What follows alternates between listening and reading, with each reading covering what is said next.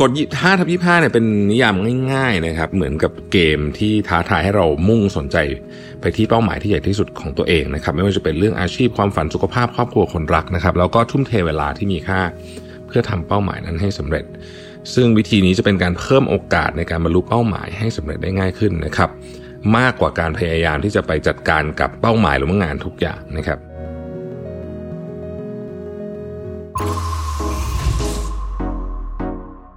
Mission to the Moon. Continue with your mission. Mission to the Moon brought to you by Sunday Insurtech ประกันที่ผมเลือกใช้ Smart Insurance Bond Simple ประกันสุขภาพและประกันรถยนต์ยุคใหม่ ที่มาพร้อมกับเทคโนโลยี และการตัดสิ่งที่ไม่จำเป็นออก เคลมง่ายในราคาที่ใช่ แต่ยังให้ความคุ้มครองที่ดียิ่งขึ้นด้วยประกันที่ออกแบบมาด้วยใจ และคุณจะลืมประสบการณ์ประกันภัยแบบเดิมๆ สนใจซื้อประกันสุขภาพและประกันรถยนต์ซันเดย์รับส่วนลด 10%เพียงใส่โค้ด mission to the moon ที่หน้าชำระเงินบนเว็บไซต์ easysunday.com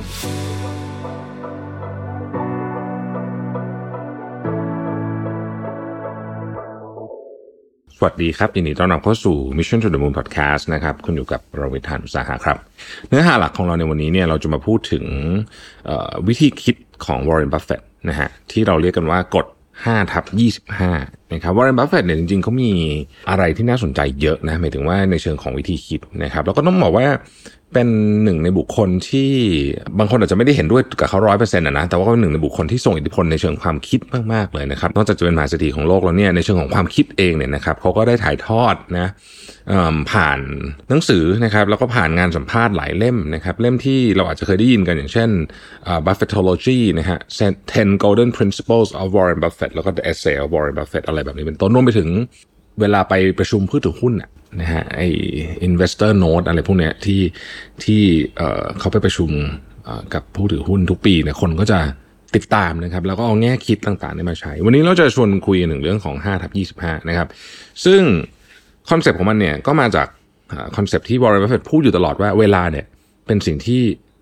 มีค่ามากๆนะครับแล้วก็เวลาที่เสียไปมีต้นทุนค่าเสียโอกาสเสมอนะครับ ถ้าเราลองพิจารณาเนี่ยนะครับหนึ่งสิ่งที่เราทำ นะฮะหรือปล่อยเวลาผ่านไปหรือหรือเลือกที่จะทำในในอีกด้านหนึ่งมันคือเราไม่ได้ทำอะไรด้วย ในแง่มุมนี้เนี่ยมันคือ opportunity cost นะครับซึ่งเป็นมูลค่าของผลตอบแทนทางกิจกรรมที่เราสูญเสียโอกาสเพื่อไปทำกิจกรรมอย่างอื่นนะครับตัวอย่างเช่น ถ้าเราเลือกที่จะดูทีวีนะครับเราก็จะไม่ได้ทำอย่างอื่นอะไรแบบนี้นะฮะอะไรก็ได้อะคือมันสามารถแทนกันได้หมดนะครับกฎ 5ทับ25เนี่ยเป็นแนวคิดที่สร้างขึ้นมาเพื่อให้เราเวทเรื่องนี้ได้ดี เวท opportunity cost ได้ดี ดูต้นทุนค่าเสียโอกาสได้ดีนะครับแล้วก็ให้ความสำคัญกับสิ่งที่จำเป็นในชีวิตจริง ๆ แล้วในขณะเดียวกันก็คือไม่ให้ความสำคัญกับสิ่งที่ไม่จำเป็นในชีวิตหรือจำเป็นน้อยด้วยนะครับ เพื่อให้เราไม่ต้องเสียต้นทุนทางเวลาที่มีค่ามหาศาลนะครับ กฎ5ทับ25เนี่ยเป็นนิยามง่าย ๆนะครับ เหมือนกับเกมที่ท้าทายให้เรามุ่งสนใจไปที่เป้าหมายที่ใหญ่ที่สุดของตัวเองนะครับ ไม่ว่าจะเป็นเรื่องอาชีพความฝันสุขภาพครอบครัวคนรักนะครับ แล้วก็ทุ่มเทเวลาที่มีค่า เพื่อทำเป้าหมายนั้นให้สำเร็จ ซึ่งวิธีนี้จะเป็นการเพิ่มโอกาสในการบรรลุเป้าหมายให้สำเร็จได้ง่ายขึ้นนะครับ มากกว่าการพยายามที่จะไปจัดการกับเป้าหมายหรืองานทุกอย่างนะครับสำหรับการทำตามกฎ5ทับ25เนี่ยก็ง่ายๆนะครับ ให้เขียนเป้าหมายในชีวิตที่เราอยากทำ เนี่ยไม่ว่าจะเป็นเรื่องอะไรก็ตามเนี่ยออกมาทั้งหมด 25 ข้อนะครับจากนั้นค่อยๆเลือกแล้ววง 5 ข้อที่สำคัญที่สุดของชีวิตเรามากที่สุดนะครับแล้วให้ความสำคัญกับ 5 ข้อนั้นนะฮะส่วนอีก 20 ข้อหลังยังไม่ต้องทำนะครับจนกว่า 5 ข้อนั้นจะสำเร็จ เพราะฉะนั้นเนี่ยอันเนี้ยนะฮะมันก็จะเป็นการบังคับให้เราคิดจริง ๆ ว่าเราเห็นอะไรสำคัญในชีวิตนะครับถ้าใครไม่เคยทำเอ็กซ์ไซส์นี้บางทีทำให้เราตกใจนะว่า สิ่งที่เราคิดว่าเป็นเรื่องที่สำคัญมากนะแล้วเราก็ให้เวลากับมันเยอะด้วยเนี่ยนะครับ ในในการใช้ชีวิตปกติเนี่ยพอมันนั่งตกผลึกจริงมันอาจจะไม่ติด top 5 เลยด้วยซ้ำนะครับ ทีนี้เขาก็มีวิธีการนะในการช่วยว่า เออ เราจะสามารถหาเป้าหมายที่สำคัญที่สุด 5 ข้อได้ยังไงนะครับ วิธีการหนึ่งที่ที่ดูง่ายๆเลยคือ 5 ข้อเนี่ยนะครับ framework ที่เราจะเลือกใช้นะว่าแต่ละอันเนี่ยมันเป็นเป้าหมายที่สำคัญจริง ๆ หรือเปล่าเนี่ยนะครับ คือมันผ่านเกณฑ์ SMART หรือเปล่า SMART คือเจาะจงวัดผลได้ทำได้จริงนะครับ มีความสอดคล้องแล้วก็มีกรอบเวลาที่ชัดเจนนะครับ หรือเราจะใช้ Eisenhower Matrix ก็ได้นะก็คือทำเป้าหมายที่สำคัญเร่งด่วนนะสำคัญไม่เร่งด่วนอะไรแบบนี้นะอันนี้เราคงไม่ลง detail นะครับ แต่ไม่ว่าจะใช้ framework ใดก็ตามเนี่ยนะครับ เราต้องคิดอยู่เสมอว่าไอ้ห้าเรื่องนี้มันเป็นความสุขที่แท้จริงของเราจริง ๆ ใช่ไหมนะครับ สิ่งที่น่าสนใจเกี่ยวกับอันนี้ก็คือว่าบางทีเนี่ยสิ่งที่เราดันไป ใช้เวลากับมันเยอะเนี่ยนะฮะ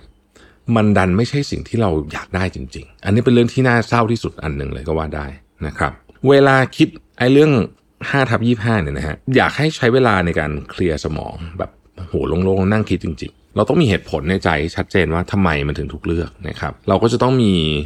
วิธีการทำยังไงให้เราจะไปถึงเป้าหมายได้นะครับ จริง ๆ กระบวนการในการทำเป้าหมายให้สำเร็จเนี่ยเราก็คุยกันมาบ่อยล้วนะครับ แต่ว่าวอร์เรนบัฟเฟตเนี่ย พยายามย้ำกับเราอยู่เสมอว่าอย่าไปเสียเวลาและ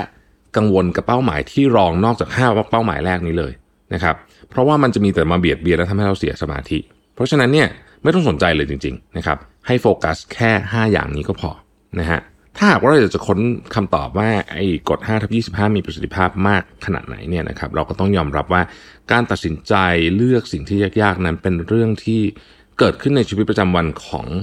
ของคนอย่างวอร์เรนบัฟเฟตเนี่ยนะครับมาตลอดเนาะเขาเริ่มต้นการเป็นนักลงทุนตั้งแต่เป็นวัยรุ่นนะครับ แล้วก็ศึกษานะครับเข้า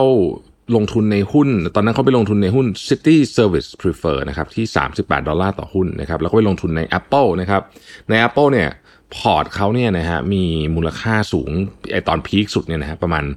139 billion หนึ่งแสนสามหมื่นเก้าพันล้านดอลลาร์นะทั้งหมดนี้ไม่ใช่เรื่องบังเอิญนะครับ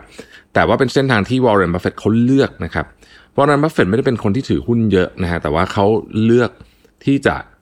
ถือหุ้นในตัวที่เขาเนี่ยใช้เวลาจริงๆนะครับทั้งความรู้ความตั้งใจแรงกายนะครับ แล้วก็ทุ่มไปกับหุ้นที่เขาเลือกขึ้นมา ซึ่งมันก็คล้ายๆกับไอ้ห้าทับยี่ห้านี่แหละนะครับ ถ้าเรามามองดูเราเนี่ยนะฮะเราเป็นมนุษย์วัยทำงานใช่ไหมเราจะมีของที่อยากได้เต็มไปหมด นะฮะซึ่งมันจะจำเป็นบ้างไม่จำเป็นบ้างนะครับแต่ในขณะเดียวกันเราก็จะพบว่าเราไม่สามารถหรือไม่ควรด้วยซ้ำที่จะเอาของทุกอย่างมาหมด เพราะว่ามันจะเป็นภาระที่ใหญ่เกินไปนะครับดังนั้นเนี่ยการตัดของออกไปเยอะๆเนี่ยมันทำให้ชีวิตเรามีโฟกัสมากขึ้น แล้วเอาจริง ๆ แล้วเนี่ยเราจะไม่พลาดไปซื้อของหรือว่าไปใช้เวลากับสิ่งที่ไม่จำเป็นนะครับผมแบ่งออกเป็น 2 อัน ซื้อของไม่จำเป็นก็เรื่องหนึ่งนะฮะบางทีเนี่ยบางคนเนี่ยบ้านใหญ่เกินไปรถแพงเกินไปนะครับไม่จำเป็น เพราะว่าแท้ที่สุดแล้วจริงๆ เราไม่ได้อยากได้ด้วยอะเอาจริงๆนะฮะคือมันมันไม่ได้สำคัญขนาดนั้นถ้าไม่คิดดูแล้วนะไม่อยู่ในลิสต์5ข้อแรกด้วยซ้ำนะครับ อีกการหนึ่งก็คือว่าใช้เวลาเยอะเกินไปกับบางเรื่องนะครับที่อาจจะไม่ได้สำคัญจริงๆ นี่เป็น 2 ประเด็นที่น่าสนใจนะครับเพราะฉะนั้นเนี่ยในแง่มุมของการ คิดเรื่องของว่าเรื่องอะไรสำคัญไม่สำคัญเนี่ยนะครับ ผมคิดว่ามันเป็นแทสที่เราจำเป็นจะต้องให้เวลากับมันจริง ๆ แล้วก็ต้องอัปเดตด้วยนะ เพราะว่าเวลาผ่านชีวิตช่วงหนึ่งไปบางทีอะเรื่องที่เคยสำคัญนะครับ ก็อาจจะไม่สำคัญแล้วนะครับ เรื่องที่เคยไม่สำคัญนะฮะกลับมาสำคัญก็มีนะครับ ทีนี้ไหนๆพูดถึงวอร์เรนบัฟเฟตแล้วเนี่ยผมก็อยากจะพูดถึงอีกคนหนึ่งที่ที่ต้องบอกว่าเป็นบุคคลในประวัติศาสตร์ นะครับ แล้วก็มีการจัดการกับเรื่องของ priority ในชีวิตเนี่ยได้ดีทีเดียวนะครับ นั่นก็คือเฮนรี่ฟอร์ดนั่นเองเฮนรี่ฟอร์ดเนี่ยจริงๆ เป็นลูกชายของคุณพ่อคุณแม่ที่ทำอาชีพเป็นชาวไร่นะครับ บ้านเขาก็เนี่ยแหละก็มีไร่นาที่ที่ทำมานะฮะเป็นหลายเจเนอเรชันก็เป็นเกษตรกรนะครับ แต่ว่าเขาเนี่ยรู้ตัวตั้งแต่ค่อนข้างจะเด็กละว่าเขาอะชอบเครื่องยนต์กลไกมากกว่า แต่ก็อย่าลืมนะว่านี่คือเป็นร้อยปีแล้วนะฮะเพราะฉะนั้นเนี่ยเครื่องยนต์กลไกในสมัยนั้นก็คงไม่ได้เหมือนกับเครื่องยนต์กลไกในสมัยนี้เนาะ เขาก็รู้สึกว่าเขาอะไม่ถนัดงานทำสวนทำทำเกษตรนะครับเขาก็เลยตัดสินใจออกจากโรงเรียนตั้งแต่ 16นะครับแล้วก็โฟกัสไปเลยเพราะว่าตอนนั้นเนี่ยถามว่าเมืองอะไรที่มันเป็นเมืองอุตสาหกรรม มีเครื่องยนต์กลไกให้ศึกษาทำงานมากที่สุดนะครับนั่นก็คือดีทรอยต์นั่นเองนะครับ เขาก็ไปได้งานในบริษัทของโทมัสเอเดสันนะฮะก็ได้รับหน้าที่ดูแลระบบไฟฟ้าของเครื่องจักรไอน้ำนะครับ นั่นก็คือจุดที่ทำให้เฮนรี่ฟอร์ดซึ่งตอนนั้นเป็นเด็กหนุ่มเนี่ยนะครับ เริ่มสนใจเครื่องยนต์ที่ใช้แบบน้ำมันขับเคลื่อนนะครับ ซึ่งมันเสถียรกว่าไอ้น้ำมากนะฮะคือเขาเริ่มศึกษาเรื่องนี้นะครับ จากนั้นเขาก็ทุ่มเทแบบการศึกษาเรื่องเครื่องยนต์น้ำมันเนี่ยนะครับ นับตั้งแต่ไปศึกษาว่าเอ๊ะจะทำยังไงให้รถมาวิ่งโดยไม่ต้องมีม้าอ่านะครับรวมถึงไปศึกษาเรื่องเครื่องยนต์กลไกนะครับ และสิ่งที่เฮนรี่ฟอร์ดทำบูมมากๆเนี่ยก็คือการวางระบบการผลิตแบบสายผ่านนะครับแล้วก็เป็นที่มาของ Ford Model T นะครับซึ่งบอกว่าเป็นจุดเริ่มต้นเลยแล้วกันนะของอุตสาหกรรมรถยนต์ของโลกนะครับยุคที่อุตสาหกรรมรถยนต์ เฟื่องฟูมากๆเนี่ยหนึ่งในผู้จ้างงานที่ใหญ่ที่สุดของดีทรอยต์ก็คือ Ford Motors นี่เองนะครับจะเห็นว่าเขาเนี่ยโฟกัสมากๆ กับความหลงไหลในเรื่องของเครื่องยนต์กลไกของเขานะครับคือเขาตัดสินใจทิ้ง เรียกว่าทิ้งธุรกิจที่บ้านอะที่ที่บ้านเคยทำนะมันก็มาแบบไม่ได้มีไม่ได้จบไม่ได้เรียนหนังสือไม่ได้อะไรนะครับ ก็คือมาที่ดีทรอยต์นี่เลย แล้วก็มาหางานมาอะไรแล้วก็ค่อยๆค่อยๆเริ่มสร้างธุรกิจจากตรงนั้นนะครับ ทีนี้เนี่ยนะฮะ เฮนรี่ฟอร์ดเขาก็มาตกผลึกเนาะหลังจากที่เขาประสบความสำเร็จสร้างธุรกิจ Ford Motors ขึ้นมาได้นะครับ ก่อนอื่นเลยเนี่ยเขาบอกว่า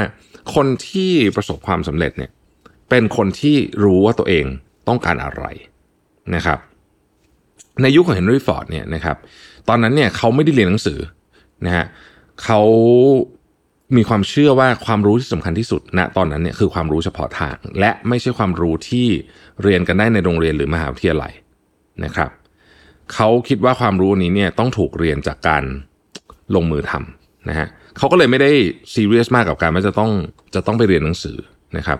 เเขาก็ไม่ได้คือเขาก็ทำงานตั้งแต่ยังในในวัยที่คนอื่นยังเรียนอยู่นะฮะแล้วพอเขาเริ่มทำธุรกิจเนี่ยสิ่งที่เขาบอกก็คือว่าในหนังสือเรื่อง My Life and Work เนี่ยนะฮะเขาบอกว่า Ford เนี่ยสามารถขยายธุรกิจมาได้ใหญ่ขนาดนี้เนี่ยนะครับมันมีอยู่ 3 เรื่องนะหนึ่งก็คือว่า เวลาคิดถึงเป้าหมายเนี่ยอยากกลัวอนาคตอย่ายึดติดกับอดีตนะครับฟอร์ดเขามองว่าความกลัวต่ออนาคต คือความกลัวต่อความล้มเหลวนะถ้าเรากลัวล้มเหลวกลัวทำพลาดกลัวขาดทุนเราก็จะไม่ได้เริ่มต้นทำอะไรสักที ในทางกับการความล้มเหลวและข้อผิดพลาดที่เกิดขึ้นคือบทเรียนที่ทำให้เรามีประสบการณ์มากขึ้น แต่ไม่ใช่สิ่งที่ทำให้เราต้องมากังวล แล้วก็ไปยึดติดนะครับรวมถึงความสำเร็จด้วย เพราะฉะนั้นแปลว่าเหมือนมันทุกอย่างมันสตาร์ทใหม่นะ วันนี้นะครับ อันนี้ก็เป็นวิธีคิดหนึ่งที่เราสามารถเอาไปเลือกใช้ในการเลือกกฎ 5 ข้อนะว่าว่า 5 ข้ออะไรสำคัญได้นะครับ อันที่2เนี่ยนะครับเขาบอกว่าคนเราเนี่ยต้องทำงานที่ตัวเองถนัดนะครับฟอร์ดเนี่ยเขาให้เวลากับการดูพนักงานของเขาว่าไอ้คนเนี้ยมันเหมาะกับงานอะไรนะเหมาะกับจะทำงานอะไรมาก ๆนะครับ แต่ละคนเนี่ยเขาบอกว่าพนักงานเขาแต่ละคนเนี่ยนะครับต้องให้ได้รับการส่งเสริมที่ทำงานในสิ่งที่ตัวเองถนัดจริง ๆนะครับ ไม่ใช่ว่าไปทำอะไรแบบที่ตัวเองไม่ถนัดแล้วพยายามจะทำให้ดีขึ้นเขาบอกว่าการส่งเสริมจุดแข็งของคนเนี่ยนะครับทำได้ง่ายและมีประสิทธิภาพมากกว่า อันนี้ก็เป็นอีกอันหนึ่งที่เราเอามาคิดในเรื่องของการจัด priority ของชีวิตได้นะ ถ้าเกิดว่ามันเป็นเรื่องที่เกี่ยวกับงานหรืออะไรแบบนี้นะครับ เราก็ต้องมาคิดว่าโอกาสที่จะสำเร็จอะนะฮะมันมีแค่ไหนด้วยนะเพราะฉะนั้นเนี่ยคำว่าโอกาสที่สำเร็จก็คือ มันเป็นสิ่งที่ทำแล้วเราเสริมจุดแข็งหรือเปล่านะครับ สุดท้ายเนี่ยเฮนรี่ฟอร์ดบอกว่าอย่าเพิ่งคิดถึงเรื่องเงินเยอะ อันนี้ผมคิดว่าเป็นบทเรียนที่ดีนะครับบอกอย่าเพิ่งคิดถึงเรื่องเงินเยอะนะครับเขาเชื่อว่าหัวใจของการทำอะไรก็ตามเนี่ยนะครับ ถ้าทำธุรกิจดีแล้วกำไรมาเองแน่นอนนะครับแน่นอนว่าเราคงไม่ได้สามารถจะทำธุรกิจแบบขาดทุนใช้เงินอะไรแบบเลเทได้ แต่เขาบอกว่าถ้าเราเชื่อมั่นว่าเราเนี่ยทำธุรกิจที่ดีกับ คนของเราก็คือดีกับพนักงงาน ดีกับลูกค้า จริงใจกับพนักงงาน จริงใจกับลูกค้านะครับ แค่นี้เนี่ยมันก็ช่วยให้เราเนี่ยนะครับ ค่อนข้างที่จะมีธุรกิจที่โอกาสขาดทุนเนี่ยน้อยนะครับ แล้วก็แล้วก็สามารถที่จะที่จะเป็นธุรกิจที่ดีได้ นี่คือแนวคิดของเฮนรี่ฟอร์ดเนี่ยเพราะฉะนั้นเนี่ยผมคิดว่าในประเด็นนี้เนี่ยเราก็สามารถที่จะเอามาต่อยอดในเชิงของว่า เออไอไอการคิดเรื่องความสำคัญเนี่ยเป็นยังไงได้บ้างนะครับ ขอบคุณที่ติดตาม Mission to the Moon ในวันนี้นะครับ แล้วเราพบกันใหม่พรุ่งนี้ สวัสดีครับ สมัครสมาชิก Mission Club YouTube Membership นะครับ ราคาเริ่มต้นเพียง 50 บาท มีสิทธิพิเศษมากมาย เฉพาะสมาชิกเท่านั้น กดสมัครอ่านรายละเอียดได้ใต้คลิปเลยนะครับ ขอบคุณครับ Mission to the Moon Continue with your mission Mission to the Moon Presented by Sunday Insurtech ประกันที่ผมเลือกใช้ Smart Insurance Bond Simple ประกันสุขภาพและประกันรถยนต์ยุคใหม่ ที่มาพร้อมกับเทคโนโลยีและการตัดสิ่งที่ไม่จำเป็นออก เคลมง่ายในราคาที่ใช่ แต่ยังให้ความคุ้มครองที่ดียิ่งขึ้นด้วยประกันที่ออกแบบมาด้วยใจ แล้วคุณจะลืมประสบการณ์ประกันภัยแบบเดิมๆ สนใจซื้อประกันสุขภาพและประกันรถยนต์ซันเดย์รับส่วนลด 10%เพียงใส่โค้ด mission to the moon ที่หน้าชำระเงินบนเว็บไซต์ easysunday.com